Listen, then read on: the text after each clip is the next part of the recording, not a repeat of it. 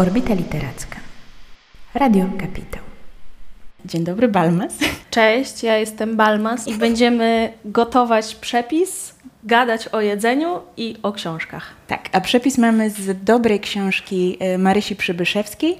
To jest zbiór wege przepisów dla większych i mniejszych głodomorów i książka okazała się nakładem wydawnictwa Cyranka. I będziemy robić bardzo zdrowy makaron z bobem. Jest bardzo zdrowy i ma w sobie bardzo dużo bobu i myślę, że będzie pyszny. Tak trzeba żyć. Tak trzeba żyć. To co, zaczynamy gotowanko? Tak. Na początek musimy uprażyć nasiona. Mm, w przepisie jest sugestia, żeby uprażyć je e, w piekarniku nagrzanym do 160 stopni, e, ale my jesteśmy leniwe i zrobimy to na patelni. Tak. Tak. mamy miks. W miksie mamy... W miksie mamy słonecznik, dynię, konopie, siemię lniane i czarnuszkę. Dobra, to ja muszę nagrzać patelnię. Tak jest. I wtedy możemy z tym jechać. To zobacz, jak jest następny krok. Następny krok, będziemy musieli zblendować koper, natkę, nasiona i czosnek z oliwą. To musisz pokroić czosnek. Tak jest. E, szykując się do audycji, bo postanowiłyśmy sobie, e, że pogadamy o jedzonku, sięgnęłyśmy po książkę Crying in H-Mart E, pamiętasz nazwisko autorki? Michelle Zoner. Ona jest y, wokalistką zespołu Japanese Breakfast, stąd można kojarzyć. I to jest książka, której ty dałaś pięć gwiazdek na pięć. Tak, i kazałam ci ją przeczytać. To jest prawda, kazałaś mi ją przeczytać. Więc teraz powiedz, co myślisz? E, przede wszystkim zaskoczyło mnie, jak bardzo ona jest o jedzeniu.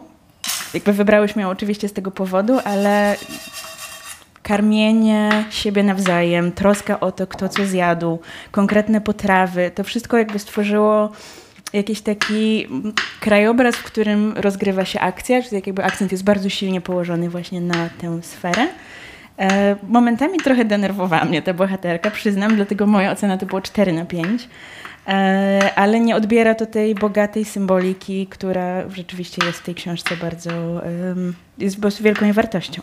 Ja mam wrażenie, że w tej książce wszyscy są trochę irytujący i że przez to to jest prawdziwsza ta historia, że mimo, że jest to o takich relacjach z matką, bo tego też nie powiedziałyśmy, że mhm. książka zaczyna się od zdania, że odkąd umarła moja mama, płaczę w H-Marcie, czyli w takiej sieci sklepów z azjatyckim jedzeniem, które są popularne w Stanach.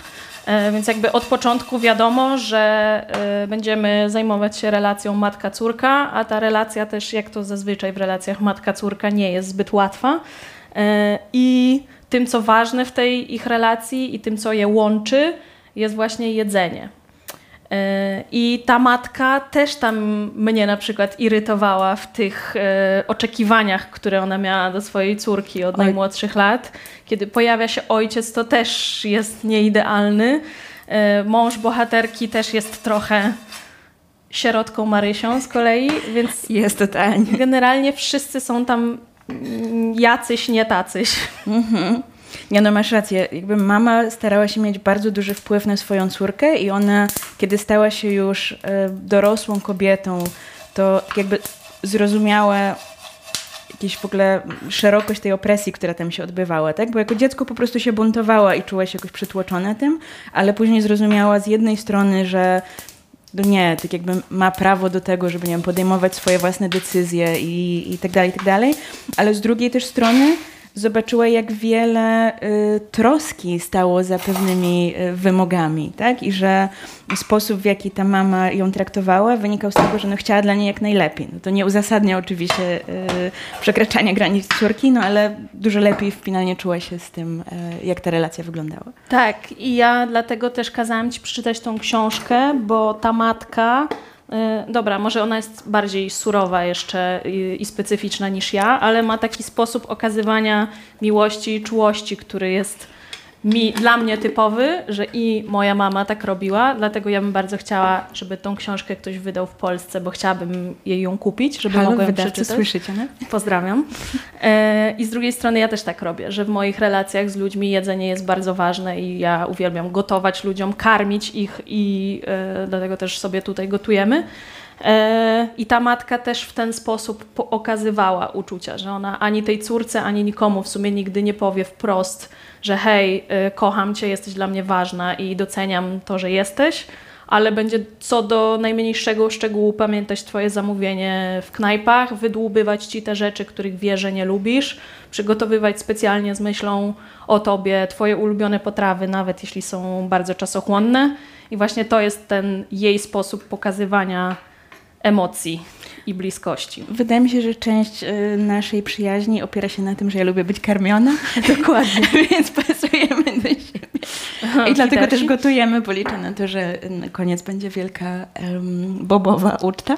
O tak. E, z tą matką jest jeszcze tak, że część książki wypełnia jej choroba i wtedy odwracają się role, czyli córka um, czuje konieczność um, zaopiekowania się nią i jakby stara się też poprzez gotowanie wyrazić czułość, czyli tak jakby bierze ten język, którym one rozmawiały ze sobą, ale zazwyczaj to matka troszczyła się o nią, a teraz y, ona chce zrobić to samo, ale czuje, że nie potrafi, ponieważ nie zna tych przepisów, nie mhm. zna tej kuchni i to jest też y, jakaś wielka walka w niej, żeby połączyć się w ogóle z tą częścią swojej tożsamości.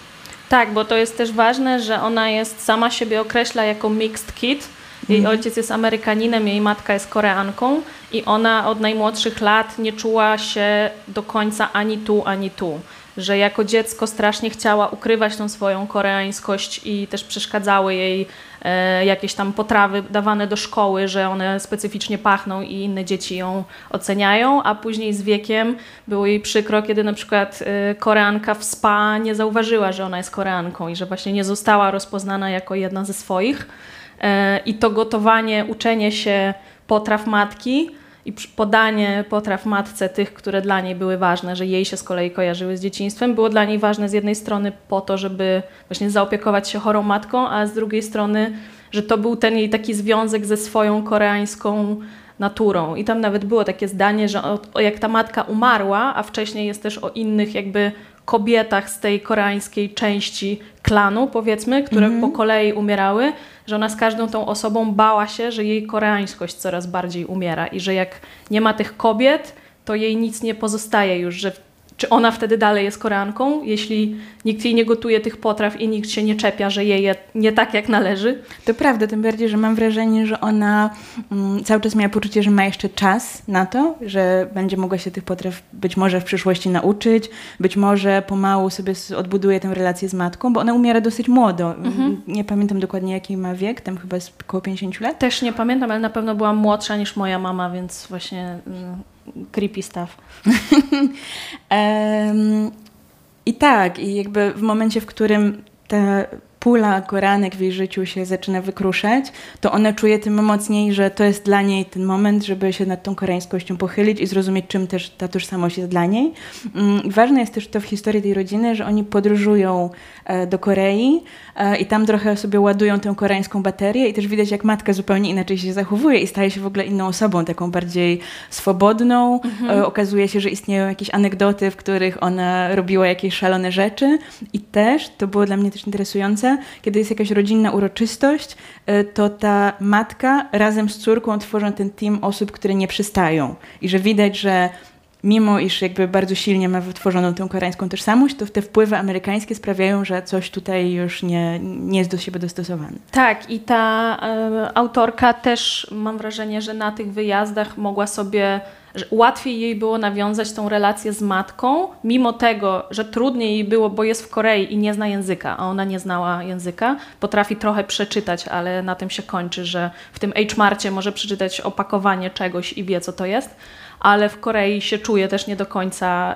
y, u siebie i bezpiecznie, bo się nie dogada. Natomiast matka tam sobie pozwalała na większy jakiś taki luz też w ich relacjach, mhm. y, nawet z tym, że podjadały po nocy na przykład, a w domu się to nigdy nie zdarzało, bo trzeba było dbać o idealną figurę i o idealny wygląd, a tutaj właśnie też miały taką bardzo zbliżającą je scenę, jak gdzieś tam o drugiej w nocy siedzą, obiadają kurczaka i skubią je tymi palcami, e, czy coś tam i ta matka wtedy do niej mówi po tym wiem, że jesteś Koreanką. I Dla mhm. niej to było takie ważne, bo ona do końca nie wiedziała, czy jest Koreanką, czy nie i potrzebowała tego, żeby ktoś, a najlepiej właśnie matka, od której ta aprobata była taka ważna, po prostu jej to powiedział. To był dla mnie też bardzo wzruszający, wzruszający moment. No i z drugiej strony też to, co dla mnie było ciekawe, bo ona właśnie cały czas próbowała być tą idealną wersją, której matka od niej oczekiwała, a jak wiadomo jest to niewykonalne, e, więc znalazła sobie sposób, żeby to obejść i że właśnie znalazła, że to jedzenie w Korei jest tym, czym może się matce przypodobać, że ona jeśli nie jest idealna, nie jest grzeczna i ułożona, to będzie odważna i że ona próbowała tych wszystkich potraw, jadła tam żywą ośmiornicę, taką prosto wyjętą z, z naczynia. Mhm. Wszystkie te potrawy, których nie znała, które dzieci normalnie by powiedziały, że łe, nie chcę, mhm. a tutaj, że ona sobie to wzięła za punkt honoru, że wszystkiego będzie próbować i że dużo z tych rzeczy jej smakowało i tym mogła tej matce też zaimponować. Mhm. Czyli jadłaś e, flaczki, żeby zaimponować mamie? Nie, nienawidzę flaczków. Ale mama próbuje imponować mi teraz i gotuje na przykład wegańskie jedzenie. Hmm. Więc to też jest spoko. Jest w drugą stronę. Hmm. Dobra. Jest... Gotuję wodę na makaron. Tak. Osoliłam, pamiętałam. Mhm. Wrzucimy 400 gram pełnoziarnistego makaronu i połowę półtorej szklanki wody zostawimy na później, żeby w tym ugotować bób. Tak, czyli kiedy makaron już będzie ugotowany, odcedzamy go, część wody odkładamy i wrzucamy bób do wody po makaronie.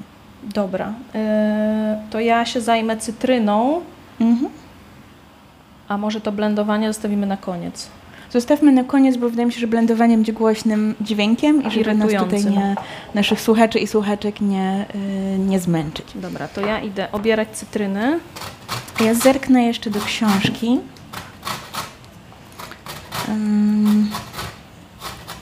Jezu, kocham zapach skórki z cytryny. Ojejku, ja też. Zwłaszcza latem to jest takie orzeźwiające.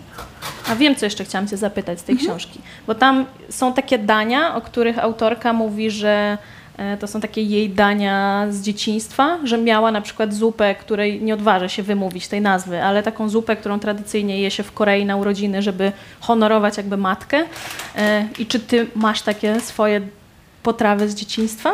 E, mam ciasto na kruchym spodzie z dżemem truskawkowym, rabarbarem i bezą. Wow. E, I zazwyczaj to ciasto było. Co, makaron, mm, zazwyczaj to ciasto było pieczone wtedy, kiedy ktoś przychodził w gości, albo wtedy, kiedy my z siostrą ubłagałyśmy mamę, żeby e, to ciasto powstało. I teraz jest tak, że mama piecze je dużo rzadziej, ale na przykład moja siostra przejęła tę pałeczkę. Mhm. Moja siostra mieszka na stałe teraz w Paryżu, ale kiedy przylatuje do Warszawy, to na przykład wysyła SMS-a, e, słuchajcie, jest, to się nazywa połamaniec. Upiekłam połamańca i rozdystrybuuję wam po kawałeczku i tak jakby połączmy się nad tym ciastem i to rzeczywiście pełni tę rolę. Okej, okay, mm. czyli dalej jest w domu, dalej się robi. Jest, jest, jest, jest i że czuję, że to jest takie nasze rodzinne ciasto, że to nie jest przypadek, że to jest to, ale że dla nas jest to zrozumiały kod i nie musimy sobie wyjaśniać, czemu to nie może być brownie albo marchewkowe albo cokolwiek, tylko mm -hmm. właśnie połamaniec. I jeszcze pamiętam, że moja mama miała taki specjalny zeszyt, gdzie odręcznie przepisywała pewne receptury e, i połamaniec jakby już teraz kursuje między nami w formie jakiegoś takiego rozpikselowanego MMS-a. Jeżeli ktoś przypadkiem zapomni przepisu na połamańca, to tak jakby wydobywa się z archiwum właśnie tę e, wersję taką klasyczną, że nie szuka się na przykład jakichś zamienników. Tak, bo... A czy ten przepis był taki, że jak normalny człowiek, który nie jest twoją mamą, go czyta, to jest w stanie zrozumieć, o co w nim chodzi? Czy też było mąki na oko, yy, białek, ile ciasto przyjmie i tego typu? Była tam jakaś jedna... Um, jeden, jeden taki element, który nie był do końca zrozumiały, ale nie, ogólnie to, to był w miarę e, wytłumaczalny. A czy ty masz takie doświadczenie z przepisami?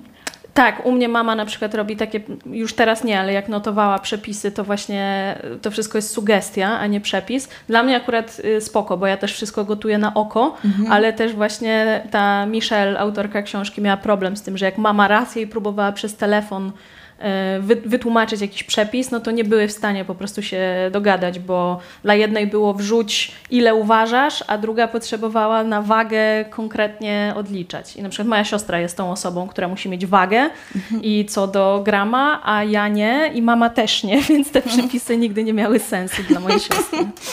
Ale też e, tam jest ten wątek, w którym ona um, stara się przezwyciężyć ten, ten problem i odkrywa youtuberkę, e, która gotuje klasyczne koreańskie potrawy i później zaskakuje domowników jakąś mhm. owsianką czy, czy czymś e, i tak jakby udaje się po prostu złapać własny rytm w tym, jak zdobywa tę wiedzę i jak sobie wsiąka po prostu w tę kuchnię. Tak. I to też jest fajne, że ma w ogóle dostęp do tego, no bo to jest jakby stricte związane z po prostu tym, jak konsumujemy wiedzę teraz przez podcasty, przez YouTube'a. Tam wszystko. wydaje mi się ważne też to, co to jest za youtuberka, że ona sobie wybrała taką trochę zastępczą wirtualną mamę, bo specjalnie znalazła kobietę, która jest starsza, której jak kuchnię tam opisuje, to konkretne jakieś naczynia rozpoznaje też ze swojego domu i też sposób, w jaki ta e, kobieta, nie pamiętam jak ona się nazywa, Mangi chyba jakoś tak, mhm. E, że to jak ona opowiada o składnikach, to też, że matka byłaby w stanie w ten sposób o nich opowiadać, więc ona poczuła to, że być może te jej przepisy będą faktycznie najbliższe tej domowej wersji, I faktycznie wzięła się za gotowanie tego. Po pierwsze się nauczyła, zaczęła je bardziej doceniać. Po drugie właśnie odkryła tą, dobudowała tą swoją koreańską e, stronę, ale też e, tam jest taka scena, jak ona zaraz po pogrzebie najpierw wchodzą do jakiejś restauracji i ona jakby próbuje się zapchać takim ekskluzywnym jedzeniem, że chodzą na różne uczty i tak dalej, a dopiero w momencie, kiedy z przepisu tej youtuberki robi taką bardzo prostą koreańską, nie wiem, owsiankę klejk, który mhm. e, mama dostawała w trakcie, kiedy była chora i nie bardzo mogła cokolwiek przyjmować, to wtedy ona pisze, że to pierwszy raz zaspokoiło jej głód i że to jest taki mhm. symboliczny głód i tej koreańskości i właśnie tej mamy. To prawda, to prawda. No miałam ciarki w tym momencie, jak, tak. jak to czytałam. Aczkolwiek tego klejku bym nie zjadła, nie brzmiał dobrze. ja bym spróbowała, bo ja lubię orzechowe rzeczy, a ona tam dodawała chyba nerkowce. Mhm, tak, Więc wydaje mi się, dużo. że takie lepka ryżowo-nerkowcowa papka mogłaby wciąż być ok. Pewnie nie jest zbyt ładna. To brzmiało jakby nie miało smaku. Możliwe, ale w sumie koreańskie rzeczy wszystkie są bardzo intensywne smakowo, więc trochę nie no wyobrażam no właśnie, sobie, że mieliby dodatki po prostu robią robotę. Mhm. Ale no, to prawda, że też e, cała przygoda z tą książką opierała się na bardzo bogatych opisach jedzenia i tych wszystkich potraw, których ja nazw również nie odważę się wymówić, ale miałam ochotę to wszystko jeść, bo też no, um, widać było, że wiele tych potraw ma swoje konkretne uzasadnienie, mhm. tak jak właśnie ten klejk dla osoby chorej, ale też ta zupa, którą się celebruje matkę. I to jest w ogóle ciekawe kulturowo, tak? Że tak. w ogóle istnieje danie, które ma ten konkretny cel w kulturze. Tam był też fragment, nie wiem czy ty go y, wyłapałaś, ja wyłapuję ze względu na swoje antropologiczne zainteresowania, y, że jak była w Korei i z ciotką, czyli z, chyba z najmłodszą siostrą matki, już po śmierci matki, y, jadły wspólnie obiad, to ta ciotka jej też opowiadała o różnych koreańskich potrawach i wtedy jej opowiadała o jakiejś koreańskiej potrawie o bardzo skomplikowanej nazwie, która generalnie przyjęła taki symboliczny, symboliczne znaczenie pokoju, bo to była potrawa, którą razem zjedli e, prezydentowie Korei Północnej i Korei Południowej po raz pierwszy od wojny i że wtedy zaczęło jakby powstawać bardzo dużo restauracji specjalizujących się właśnie w tej jednej potrawie, bo jakby to był ten e, takie oczekiwanie na pokój, taka mhm. nadzieja na pokój. Więc znaczenia jedzenia po prostu nie da się przecenić. Tak, tak, tak, tak. Ale też myślę, już tak jakby wykraczając poza stricte koreańskość, to że to napięcie między matką i córką a karmieniem, bo w sumie matka jest tą pierwszą karmicielką, tak, że mhm. ona podsuwa ci pokarm swojego ciała e, i że ona kontynuuje tę linię właśnie w ten sam sposób, ale już tak jakby tymi pokarmami pochodzącymi z zewnątrz, że to jest też e, ciekawa dynamika. Dokładnie. E, czy to jest moment, że przejdziemy też do kolejnej e, książki? Możemy, to wtedy mi się przypomni, co miałam powiedzieć, co mi się łączy z obiema, a teraz nie wiem. Dobra, ale zanim to nastąpi, to myślę, że zrobimy sobie krótką muzyczną przerwę. Mm, I odkryłyśmy, że Michelle Zamner jest też e, twórczynią projektu Japanese Breakfast. I posłuchamy. Piosenki Paprika, bo jest jedzenie w tytule. I to moje ulubione. Witamy słuchaczy i słuchaczki po krótkiej przerwie. To jest odcinek specjalny, który nagrywamy w kuchni u Balmas. E, gotujemy makaron z bobem i rozmawiamy o motywie e, jedzenia w książkach. Tak, ja teraz... Ponieważ nasz makaron już się ugotował, to jest czas, żeby go przelać i zaczniemy po prostu od tego. Czyli wlewam to tu. Wlewasz tu, żeby została nam ta woda do gotowania Dobra. bobu. Bziu. Dobra. Teraz może przeleję tą wodę z powrotem Tak. tu, tylko najpierw e, doleję też do szklanki. Możesz do tego też przelać A, po dobra. prostu. Czekaj, bo mój y, durszlak za 3 zł to nie jest inwestycja życia. Halo sponsorzy. Czyli mogę to, to Tak. nie pęknie? Dobra. Czyli odlewam powiedzmy tyle. Myślę, że to nam więcej. wystarczy. Wystarczy? Później, tak. Czyli tutaj mamy odlaną wodę y, do reszty przepisu, natomiast do garnuszka z powrotem wlewam wodę po makaronie. Zium. Okej. I wrzucamy tam bób do gotowania. bobu mamy 300 gram. Nie wiem, czy to powiedziałaś, ale Nie powiedziałam. dobra. No to 300 gram bobu. Widzisz, bo ja się nie posługuję nigdy ilościami. Gotowany bób. pilnować. Odmierzałam to na wadze, więc jestem tą osobą. To nas różni. Eee, Dobra, a ja w tym czasie wrzucam rzeczy do zblendowania, tak. czyli naszą zieleninę, nasze podprażone ziarna i Czosnek z oliwą. czosnek z oliwą. To ja czosnek pokroiłam jeszcze... czosnek, ale chyba powinnam jeszcze go zrobić drobny. Nie, w sumie jak to się blenduje, to nie Tak, musi być możesz tak mi go tutaj Dobra, dać. już Ci przekazuję. Tutaj mamy czosneczek. Kocham czosnek, w sensie to jest chyba mój ukochany. Ja kocham oliwę, więc dam więcej niż trzeba. Niech nie słuchają autorzy przepisu.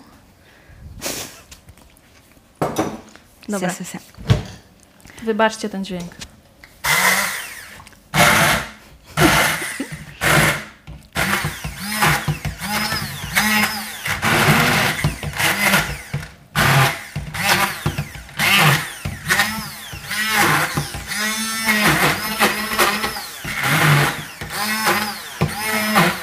Dobra, to jest wszystko, na co mnie stać. Dobra. Nasze nasiona zostały już zblendowane e, i myślę, że to jest dobry moment, żeby przejść do książki Briana Washingtona y, Upamiętnienie. Co ciekawe, ta książka też ukazała się w wydawnictwie Ceranka, a więc ten uroczy ptaszek jest dzisiaj y, jakimś motywem, y, który przepływa przez, przez dzisiejszą audycję. Są tam jacyś fani jedzenia. Ewidentnie, to prawda. E, powieść w przykładzie Macieja Świerkockiego. E, I taka mm, zabawna może paralela to, to, że w książce Crying in H-Mart oczywiście jeździ się do H-Martu, a w jednej ze scen upamiętnienia e, k- H-Mart okazuje się zamknięty. I jest to tragedia. I jest to tragedia, ponieważ w tymże y, sklepie chcą zrobić zakupy y, Benson i mama Majka. Myślę, że na początek opowiedzmy słuchaczom i słuchaczkom, y, co dzieje się w tej książce. Mm, To jest tak. Mike e, jest osobą pochodzenia e, japońskiego. E, Benson jest e, czarnym Amerykaninem i oni zakochują się w sobie po tym, jak poznali się mm, na jakiejś imprezie. I mieszkają ze sobą już kilka lat. I taki honeymoon trochę już zaczął wygasać i czują się bardziej sfrustrowani niż szczęśliwi ze swojej relacji. Zaczynają się trochę rozglądać na boki. Może bardziej w sumie Mike.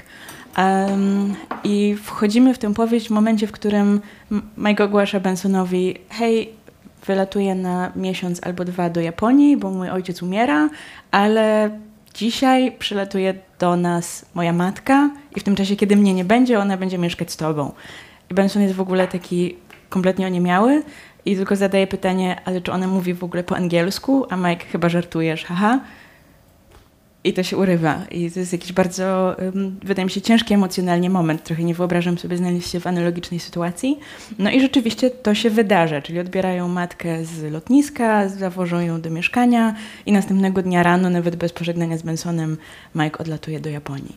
No i tu się zaczyna wytwarzać też dosyć analogiczna y, linia, czyli gotująca matka, e, która zaczyna wpływać też na życie mm, tego czarnego chłopaka. Tak, i oni się kompletnie nie znają, więc tutaj z kolei to jedzenie się pojawia jako coś, co buduje ich relacje od zera. Że tak naprawdę pierwszy moment, kiedy oni tak realnie się do siebie odzywają, to jest wtedy, kiedy matka już rozpanoszyła się trochę po nie swojej kuchni i przygotowuje omlet, ale pyta Bensona, czy będziesz jadł. I oni wtedy za pierwszym razem praktycznie bez słów, ale jedzą razem, a później to wspólne siedzenie w kuchni robi się coraz bardziej rozbudowane, wokół tego budują swoje rutyny I też yy, matka Majka zaczyna Bensona uczyć gotowania. Tak, i kupuje chyba 9 czy 10 książek kucharskich i zaczyna mu wszystko pokazywać i tak jakby włączać go w świat, który też należy do jej syna. A więc tę miłość jakby cementuje między swoim synem a jego partnerem. Ja tam byłam ciekawa, bo ona już na początku, kiedy zaczyna go uczyć właśnie tych potraw, mówi mu, że ucz się, bo będzie ci to potrzebne.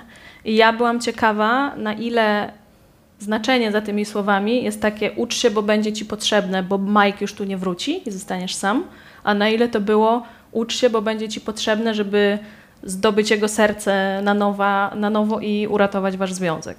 I do końca nie wiem, nie wiadomo, bo też nie wiadomo, co będzie z nimi. Tak jakby, nie wiem, czy to nie jest za duży spoiler, ale ta sytuacja jest cały czas otwarta.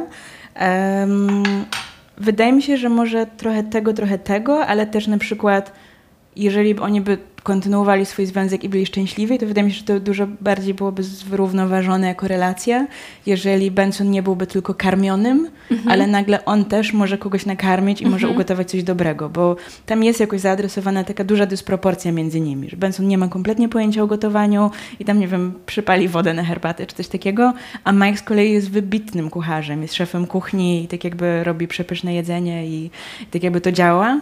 Mm jasne, że wyobrażam sobie, że w takiej sytuacji naturalne jest to, że on gotuje więcej, no bo po prostu robi pyszne rzeczy, ale jest w tym też coś, co niepokoi.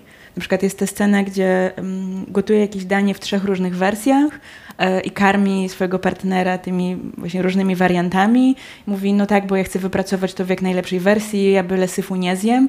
A Benson mówi, okej, okay, ale to karmisz mnie tym syfem, to jest okej. Okay. Mhm. I że jest tam bardzo takie dziwne napięcie, które buzuje, które nie jest jakoś między nimi wyjaśnione, ale ono funkcjonuje cały czas i jakby czujemy je. A ciekawe, w ogóle na to nie zwróciłam uwagi, bo ja też jak robię jakieś nowe rzeczy, to na testy tych nowych rzeczy zapraszam znajomych, więc oni te nieudane też jedzą. I nigdy o tym nie pomyślałam. Czy więc... karmię ich syfem?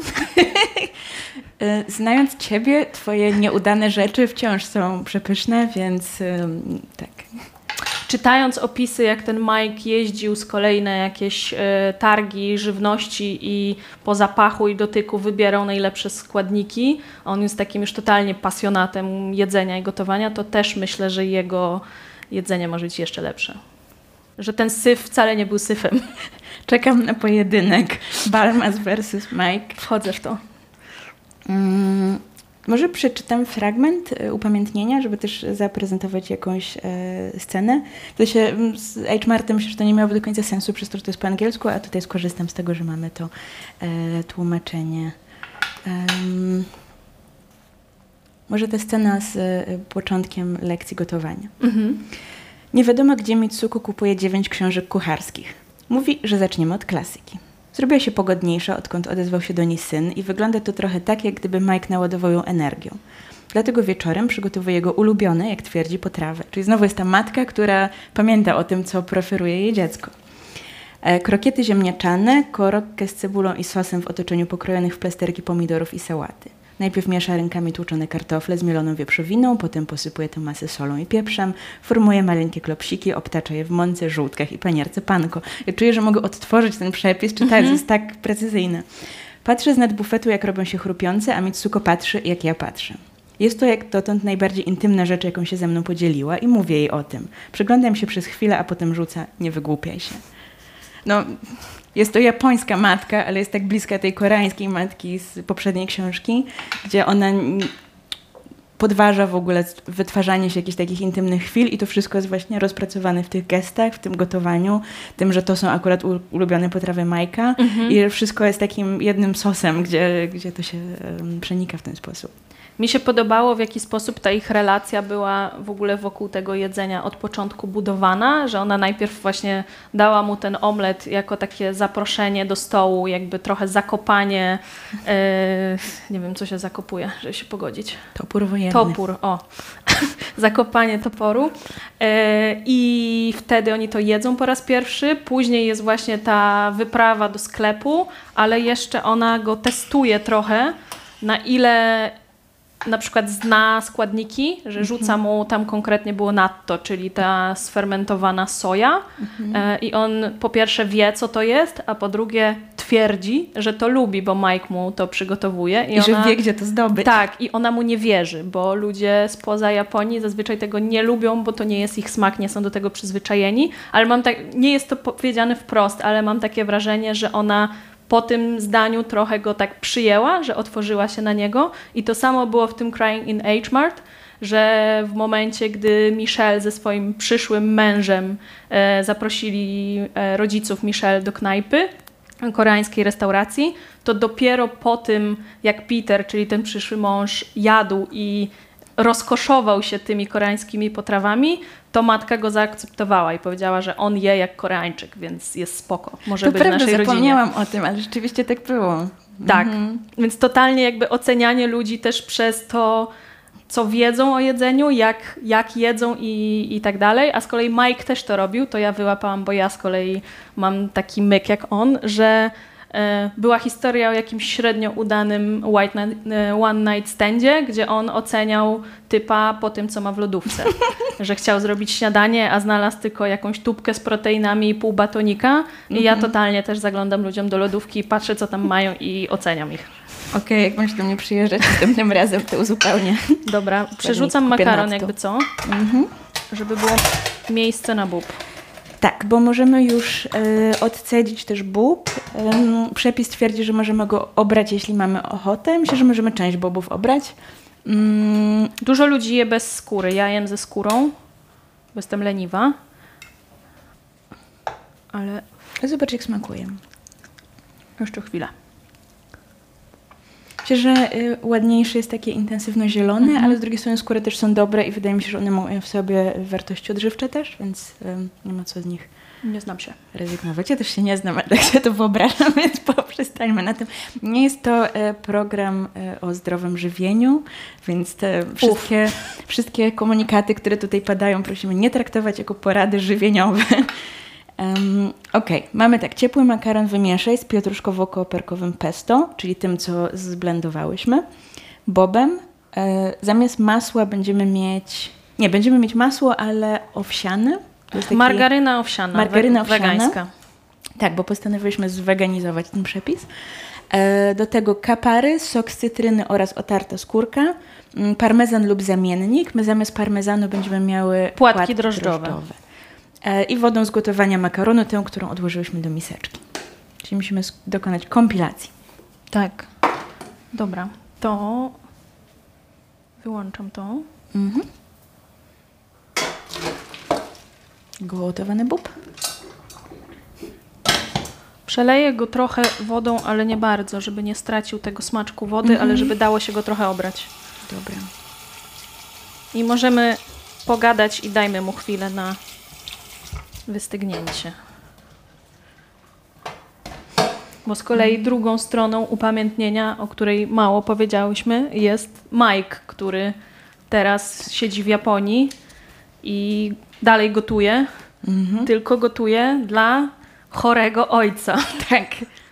Więc jest to też jakaś paralela z H-Martem, czyli to karmienie y, osoby, która kiedyś była naszą opoką, a teraz my stajemy się y, opoką dla niego. Mhm. Mm, I tam ta relacja też jest bardzo trudna, bo jeżeli dobrze pamiętam, popraw mi proszę, jeśli coś pomieszam, Mike rodzi się w Stanach, e, a rodzice postanawiają wrócić do Japonii e, i tak jakby nie odnajdują się zupełnie w Ameryce i Mike decyduje się zostać. Tak mhm. jakby on nie podejmuje tej podróży.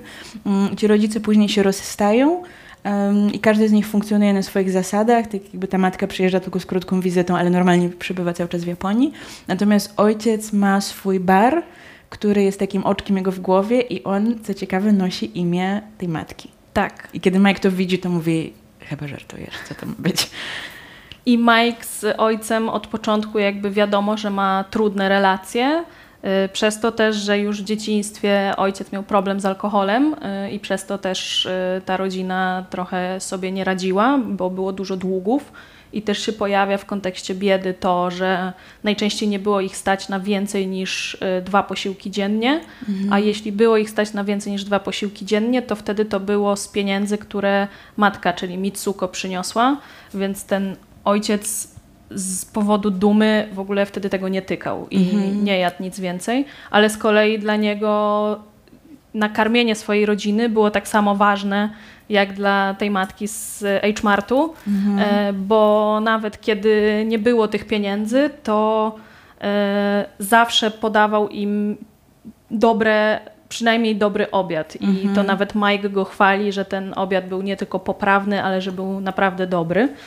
E, no i tutaj pytanie, które matka stawia Majkowi, kiedy on ją informuje, że będzie pracował e, w gastronomii, że aha, czy robisz to, bo tak robił twój ojciec. I on jakby mhm. nie, nie jest to dla niego uświadomione i mówi, że nie, absolutnie nie ma to nic wspólnego z ojcem. Dobre, ale... dobre.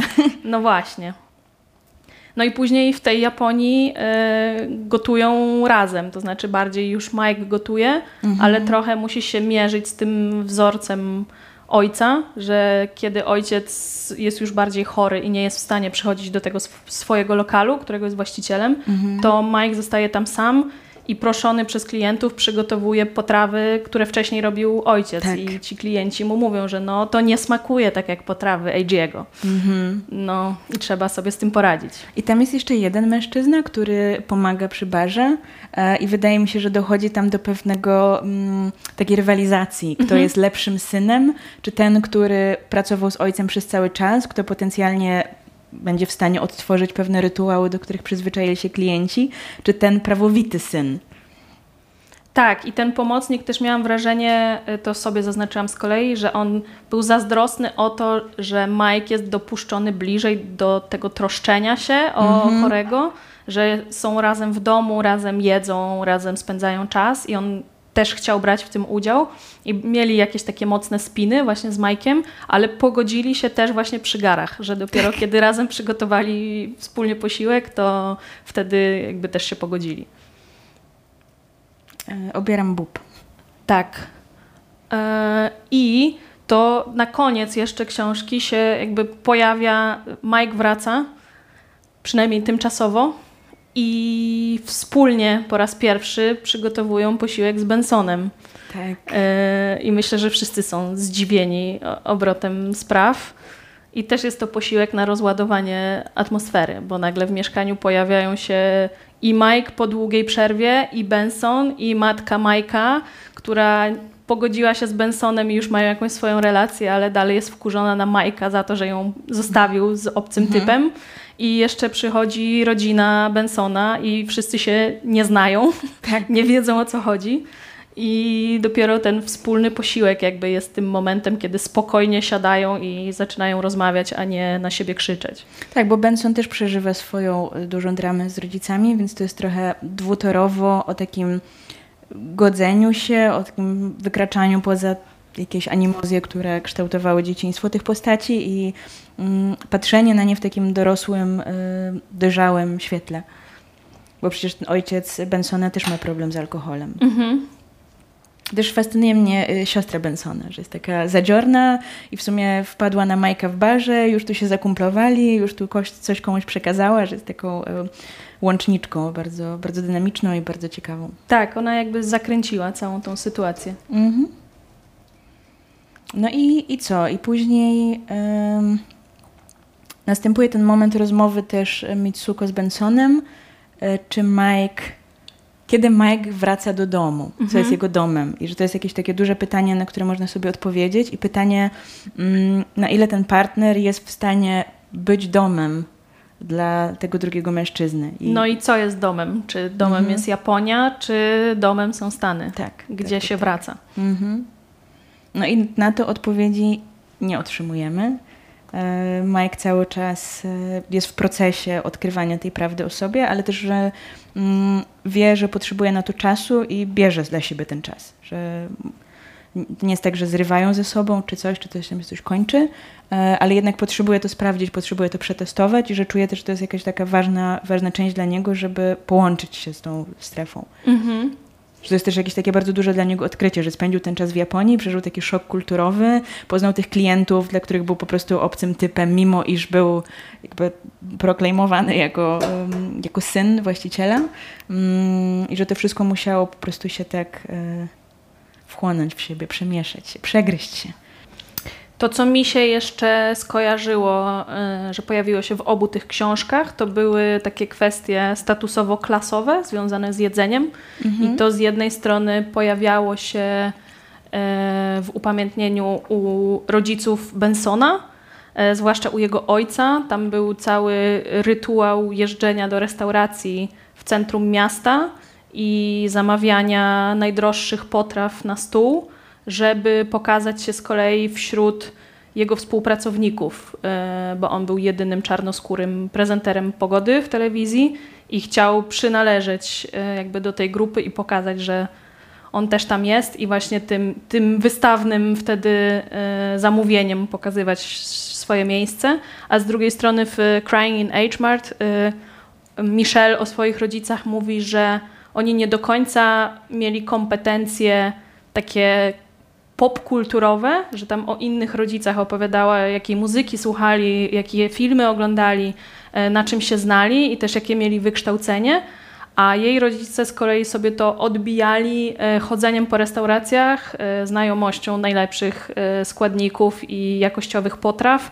I jakby to było to, nad czym oni się znali i w czym byli ekspertami, i nie czuli się przez to, że są od kogoś gorsi. I też była chyba jeszcze ta scena, gdzie e, to było chyba w H-Marcie właśnie, gdzie córka jedzie z ojcem na jakiś wyjazd i że są, to już chyba było po pogrzebie matki, tak. że oni postanowili w jakiś sposób mm, zadbać też o swoją relację, która nie była wcale tak bliska wcześniej e, i że ojciec ją tak maksymalnie wkurza tym, że jakiejś kobiecie pracującej w restauracji mówi, no bo my jesteśmy foodisami. Tak, I tak. że tak jakby buduje wokół tego swoją tożsamość, ale to jest po prostu tak nieprzyjemne, tak niemiłe i tak w ogóle bezczelne, e, że ona wybiega z tej restauracji i jakby przerywa w ogóle całą tę scenę. Ja mam wrażenie, że tam był jakby drugi poziom tego, że ona czuła, że jakim cudem ojciec może nagle tą ich relację budować wokół jedzenia, jeśli jego w tym nigdy nie było, że to jedzenie było jej i matki i czemu on teraz stworzy ich wspólną jakąś taką tożsamość i ich razem przedstawia jako foodisów,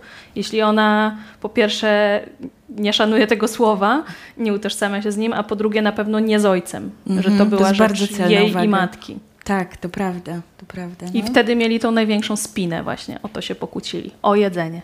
A z kolei wracając do upamiętnienia, to też y, przez to, że przywołałaś właśnie y, postać tego czarnego ojca, to wydaje mi się, że dużą wartością tej książki jest to, że nie tylko jest o tym pochodzącym z Azji y, chłopaku, czy tak naprawdę nie wiem, czy pochodzącym z Azji, w sensie mającym azjatyckich rodziców, chłopaku, który spotyka się z czarnym i jakby to tarcie między nimi, to w jaki sposób podchodzi się do rasy, na przykład kiedy stoją w samochodzie na lotnisku, to czy tego Japończyka będzie ktoś zatrzymywał, a czy tego czarnego chłopaka ktoś jakby poprosił o przestawienie samochodu, albo czy mhm. pomyśli, że samochód został ukradziony. To zrobione bardzo dyskretnie, mm, ale jest to cały czas obecne i wydaje mi się tak samo, jak jest obecne po prostu w życiu tych, tych postaci, ale rzeczywiście to, co jest interesujące, że jakby wracając do tego, co powiedziałaś, że e, o tym jedzeniu jest też i tu, i tu, że to mhm. nie jest tylko ta matka, która gotuje, ale też cała ta zastaw się, a postaw się e, szopka ojca wokół właśnie też e, jadania i bywania na mieście w celu konsumowania. Dokładnie. To wrzucamy do gara, tak. nie? To trzeba wszystko wymieszać w garze. To trzeba wszystko wymieszać w garze, tak. a więc teraz do makaronu wrzucam... To czekaj, to wrzuć ten, mhm, a, a to damy na górę. Dobra. Ziu. Wrzucamy też nasze pesto. Dolewamy trochę tej zostawionej wody z makaronu. I masło. Ile tam jest masła? Już ci mówię, moja droga, jest 30 gram. No to łyżka. Nie wiem, ile to jest 30 gram. Łe, łe, łe. E, możesz spróbować tym, nie wiem, czy nie będzie A, Ci no łatwiej. Jeszcze Ci tu wcisnę cytrynę. Myślę, że możemy trochę zdradzić zaplecza y, nagrywania naszej audycji, ponieważ udało nam się wypożyczyć y, mikroporty teatralne, ale y, to wymagało od nas wsparcia profesjonalnego realizatora dźwięku i Adam słyszy wszystko, co robimy, słyszy wszystkie dźwięki gotowania i myśli, że cieknie mu ślinka. Dostanie jedzonko. Dostań. Słyszysz, Adam? Dostaniesz jedzonko. Dobra, mieszam Dobra, i jeszcze danko. dorzucam Ci trochę płatków i posypiemy też płatkami drożdżowymi po wierzchu. Dobra. Ładnie to wygląda.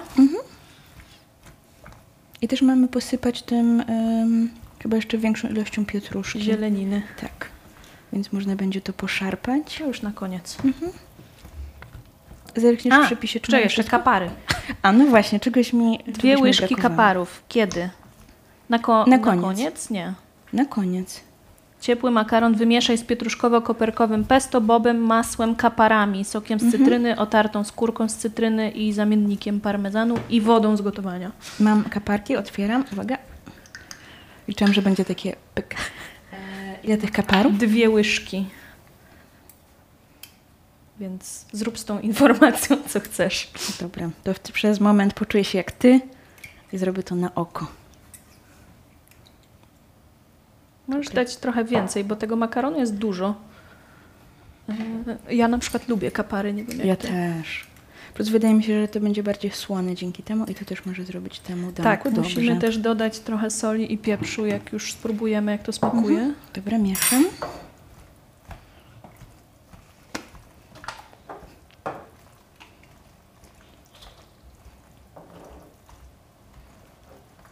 Okej. Mniam. Kradnę makaronik do testów. Mam poczucie, że torturujemy naszych słuchaczy i słuchaczki, Dobre, jest słone. ale mam dobrą wiadomość, że um, informacja o przepisie znajdzie się w um, opisie audycji i będziecie mogli sami i same go odtworzyć. Nie zwlekajcie, bo sezon na bób nie trwa aż tak długo. A niestety, trzeba korzystać z jego właściwości, z jego smaku, a myślę, że w tej konfiguracji to wygląda bardzo apetycznie. Damy znać, czy, czy jest rzeczywiście Ja już pyszny. podkradłam i jest dobre. No dobra. E, Czy pierwsze recenzje już spływają? Em, I co? Myślę, że możemy już tak pomału zmierzać do końca. Nie tylko dlatego, że trzeba będzie to e, skonsumować, takie ciepłe. Dziękujemy za wizytę w mojej kuchni. Mam nadzieję, że Wam się podobało. Odkurzyłam, ale nie wiecie o tym. Ja mam nadzieję, że jeszcze coś razem upichcimy. Mm, I tak mam nadzieję, że dalej będziesz mnie karmić. Na pewno. To mój życiowy cel. Słyszeliście to? Mamy to na antenie.